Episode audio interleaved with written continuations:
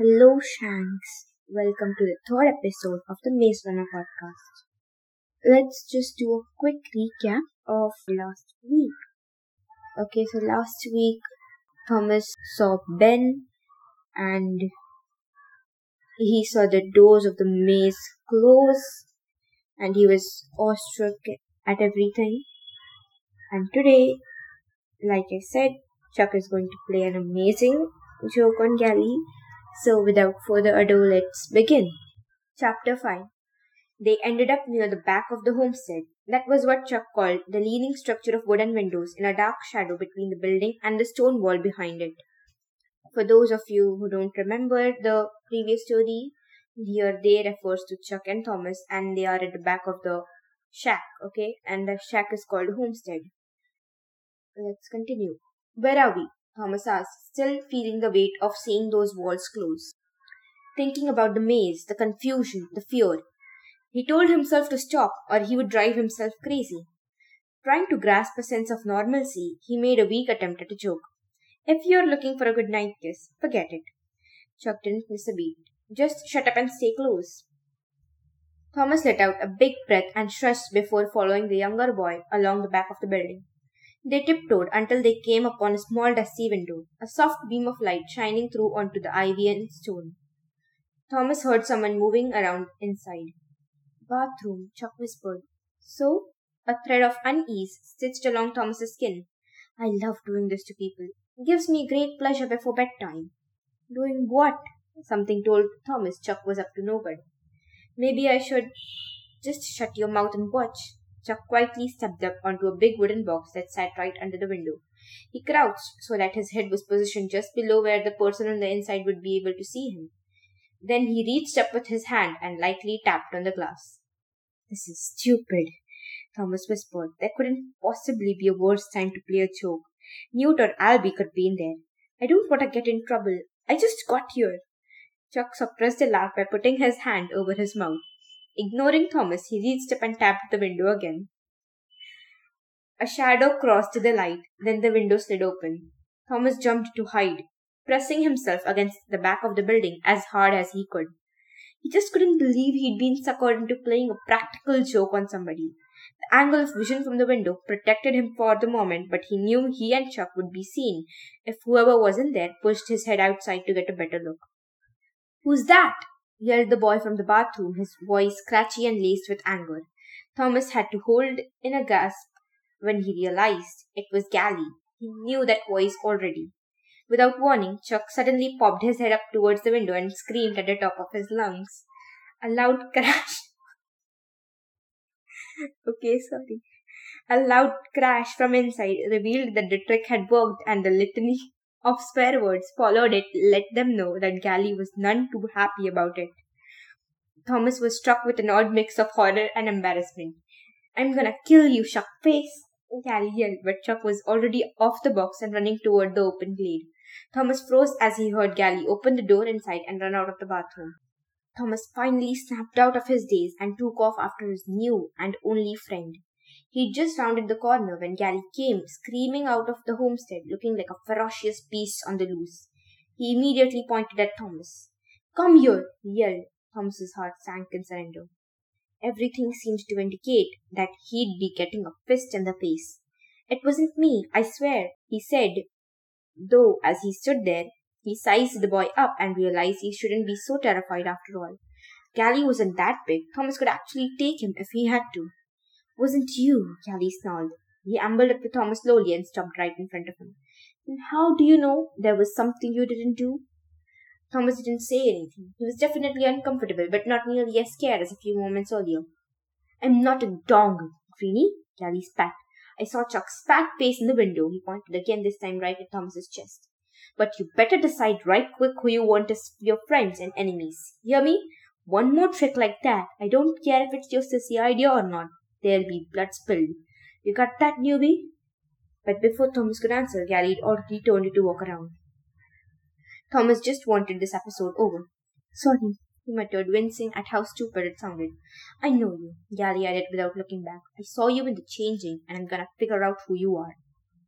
Thomas watched as the bully disappeared back into the homestead. He couldn't remember much, but something told him he'd never disliked someone so strongly. He was surprised by how much he truly hated the guy. He really, really hated him. He turned to see Chuck standing there staring at the ground, clearly embarrassed. Thanks a lot, buddy. Sorry. If I'd known it was Gally, I never would have done it, I swear. Surprising himself, Thomas laughed.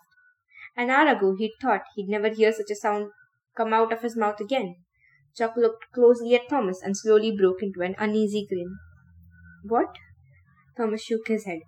Don't be sorry. The shank deserved it, and I don't even know what a shank is. That was awesome. He felt much better. A couple of hours later, Thomas was lying in a soft sleeping bag next to Chuck on a bed of grass near the gardens. It was a wide lawn that he hadn't spotted before, and quite a few of the group chose it as their bedtime spot. Thomas thought that was strange, but apparently there wasn't enough room inside the homestead. At least it was warm, which made him wonder for the millionth time where they were. His mind had a hard time grasping names of places or remembering countries or rulers, how the world was organized, and none of the kids in the glade had a clue either. At least they weren't sharing if they did. He lay in silence for the longest time, looking at the stars and listening to the soft murmurs of various conversations drifting across the glade. Sleep felt miles away, and he couldn't shake the despair and hopelessness that coursed through his body and mind. The temporary joy of Chuck's trick on Gally had long since faded away. It had been one endless and strange day. It was just so weird. He remembered lots of little things about life eating, clothes, studying, playing, general images of the makeup of the world, but any detail that would fill in the picture to create a true and complete memory had been erased somehow. It was like looking at an image through a foot of muddy water. More than anything else, perhaps he felt sad. Chuck interrupted his thoughts. Well, Greenie, you survived first day. Barely. Not now, Chuck, he wanted to say. I'm not in the mood. Chuck pulled himself up to lean on an elbow, looking at Thomas. You'll learn a lot in the next couple of days. Start getting used to things. Good that? Um, yeah, good that, I guess. Where would all these words and phrases come from, anyway? It seemed like they had taken some other language and melded it with his own. Chuck flopped back down with a heavy flump. I don't know. I've only been here a month, remember? Thomas wondered about Chuck, whether he knew more than he let on. He was a quirky kid, funny, and he seemed innocent, but who was to say? Really, he was just as mysterious as everyone else in the glade. A few minutes passed, and Thomas felt the long day finally catch up to him. The leaded edge of sleep crossed over his mind, but like a fist had shoved it in his brain and let go, a thought popped into his head. One that he didn't expect, and he wasn't sure from where it came. Suddenly the glade, the walls, the maze, it all seemed familiar, comfortable, a warmth of calmness spread through his chest, and for the first time since he had found himself there, he didn't feel like the glade was the worst place in the universe. He still felt his eyes widen, his breathing stop for a long moment. What just happened? he thought. What changed? Ironically, the feelings that things would be okay made him slightly queasy. Not quite understanding how he knew what he needed to do, he didn't get it. The feeling, the epiphany was a strange one, foreign and familiar at the same time. But it felt right. I want to be one of those guys that goes out there, he said aloud, not knowing if Chuck was still awake. Inside the maze. Huh? was the response from Chuck. Thomas could hear a tinge of annoyance in his voice. Runners, Thomas said, wishing he knew where this was coming from. Whatever they are doing out there, I want them. You don't even know what you're talking about. Chuck grumbled and rolled over. Go to sleep. Thomas felt a new surge of confidence, even though he truly didn't know what he was talking about. I want to be a runner. Chuck turned back and got up on his elbow. You can forget that little thought right now. Thomas wondered at Chuck's reaction, but pressed on. Don't try to. Thomas, newbie, my friend, forget it. I'll tell Alby tomorrow. A runner, Thomas thought. I didn't even know what that means. Have I gone completely insane?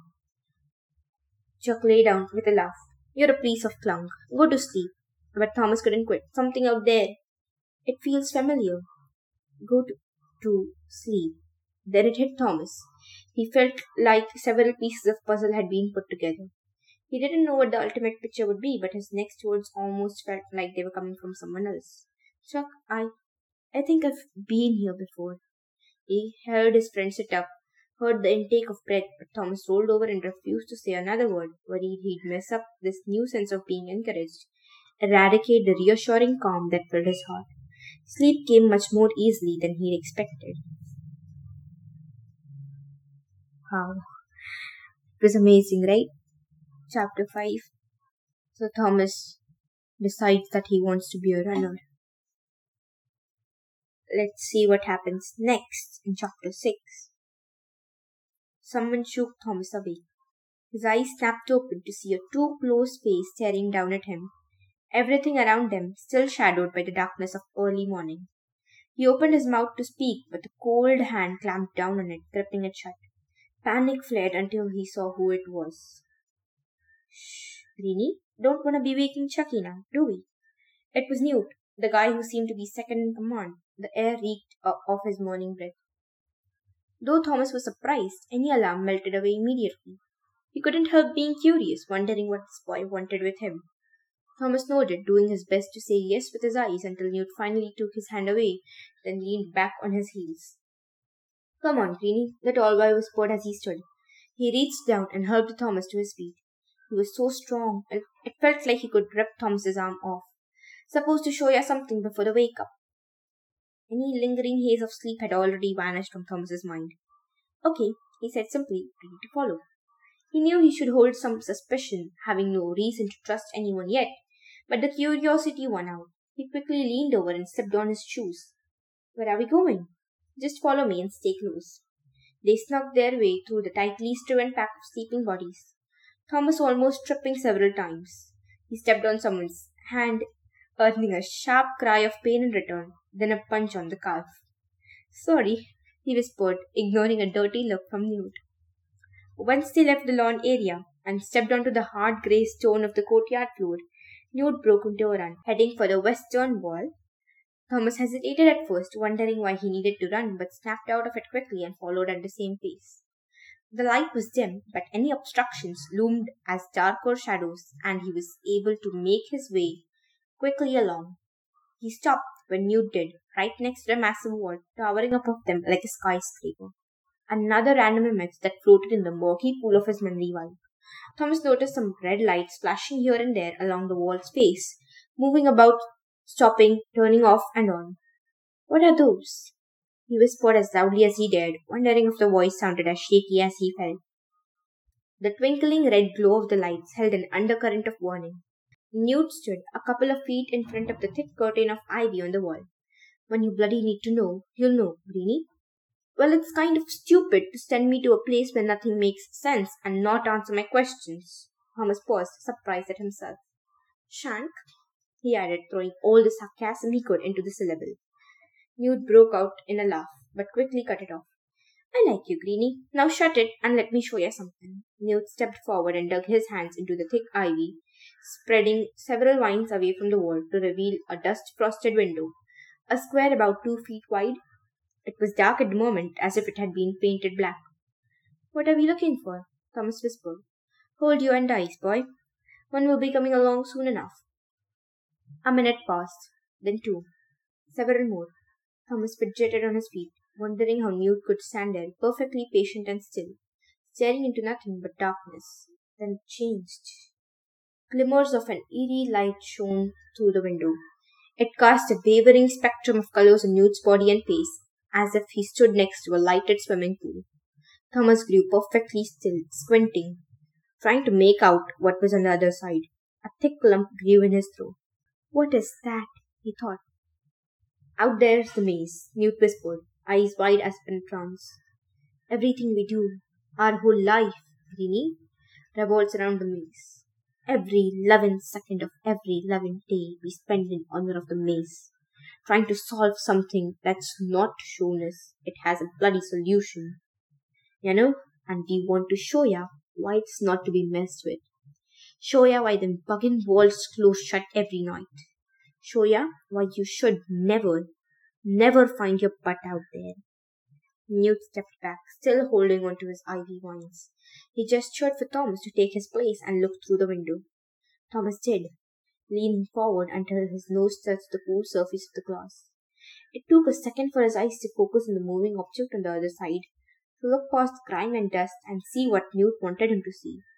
And when he did, he felt his breath catch in his cold throat, like an icy wind that had blown down there and frozen the air cold. A large, bulbous creature, the size of a cow, but with no distinct shape, twisted and seethed along the ground in the corridor outside. It climbed the opposite wall, then leaped at the thick glassed windows with a loud thump. Thomas shrieked before he could stop himself, jerked away from the window, but the thing bounced backward, leaving the glass undamaged. Thomas sucked in two huge breaths and leaned in once again. It was too dark to make out clearly, but odd lights flashed from an unknown source, le- revealing blurs of silver spikes and glistening flesh. Wicked instrument tipped appendages protruded from its body like arms. A saw blade, a set of shears, long rods whose purpose could only be guessed. The creature was a horrific mix of animal and machine and seemed to realize it was being observed seemed to know what lay inside the walls of the glade, seemed to want to get inside and feast on human flesh. Thomas felt an icy terror blossom in his chest, expand like a tumor, making it hot to breathe. Even with the memory wipe, he felt sure he'd never seen something so truly awful. He stepped back, the courage he'd felt the previous evening melting away. What is that thing? he asked. Something shivered in his gut, and he wondered if he'd ever be able to eat again. Grievers, we call him, Newt answered. Nasty bugger, eh? Just be glad the grievers only come out at night. Be thankful for these walls. Thomas followed, wondering how he could ever go out there. His desire to become a runner had taken a major blow, but he had to do it. Somehow he knew he had to do it. It was such an odd thing to feel, especially after what he'd just seen. Newt looked at the window absently. Now you know what bloody lurks in the maze, my friend? Now you know this isn't joke time. You've been sent to the glade, and we'll be expecting you to survive and help us do what we've been sent here to do. And what's that? Thomas asked, even though he was terrified to hear the answer. Newt turned to look him dead in the eye. The first traces of dawn had crept up on them, and Thomas could see every detail of Newt's face. His skin tight, his broke crease. Find our way out, Greenie, Newt said. Solve the fucking maze and find our way home. A couple of hours later, the doors having reopened, rumbling and grumbling and shaking the ground until they were finished. Thomas sat at a worn, tilted picnic table outside the homestead. All he could think about was the grievers, what their purpose could be, what they did out there during the night, what it would be like to be attacked by something so terrible. He tried to get the image out of his head, move on to something else. The runners. They'd just left without saying a word to anybody, vaulting into the maze at full speed and disappearing around the corners. He pictured them in his mind as he picked at his eggs and bacon with a fork, speaking to no one, not even Chuck, who waited silently next to him. The poor guy had exhausted himself trying to start a conversation with Thomas, who'd refused to respond. All he wanted was to be left alone. He just didn't get it. His brain was on overload trying to compute the sheer impossibility of the situation. How could a maze, with walls so massive and tall, be so big that dozens of kids hadn't been able to solve it after who knew how long trying? How could such a structure exist? And more importantly, why? What could possibly be the purpose of such a thing? Why were they all there? How long had they been there? Try as he might to avoid it, his mind still kept wandering back to the image of the vicious griever. Its phantom brother seemed to leap at him every time he blinked or rubbed his eyes. Thomas knew he was a smart kid. He somehow felt it in his bones. But nothing about this place made any sense except for one thing. He was supposed to be a runner. Why did he feel that so strongly, and even now after seeing what he left in the maze? A tap on his shoulder jarred him from his thoughts. He looked up to see Alby standing behind him, arms folded. Ain't you looking fresh? Alby said. Get a nice view out the window this morning. Thomas stood, hoping the time for answers had come, or maybe hoping for a distraction from his gloomy thoughts. Enough to make me want to learn about this place, he said, hoping to avoid provoking the temper he'd seen flare in the sky the day before. Alby nodded. Me and you, Shank. The tour begins now. He started to move, but then stopped, holding up a finger. Ain't no questions till the end. You get me? Ain't got time to jaw with you all day. But Thomas stopped in Alby's eyebrow. Shut up. Why did the guy have to be such a jerk? But tell me everything. I want to know everything. He decided the night before not to tell anyone else how strangely familiar the place seemed, the odd feeling that he'd been there before, that he could remember things about it, sharing that seemed like a very bad idea. I'll tell ya what I wanna tell ya, Greenie. Let's go. Can I come? Chuck asked from the table. Alby reached down and tweaked the boy's ear. Ow! Chuck shrieked. Ain't you got a job, Slinthead? Alby asked. Lots of stopping to do? Chuck rolled his eyes and looked at Thomas. Have fun. I'll try. He suddenly felt sorry for Chuck, wished people would treat the kid better, but there was nothing he could do about it. It was time to go. He walked away with Alby, hoping the two had officially begun. I'll give you a moment to put together your thoughts. I know that your thoughts are running wild, like wild, wild. What are the grievers? Why is the maze there? Why are all the boys put inside the maze? How long will they be inside the maze? And will they find a solution? And all these questions, okay? Just take a moment and put together your thoughts. Alright, so if you're done, let's meet next Sunday with the fourth episode of the Maze Runner podcast. Thank you.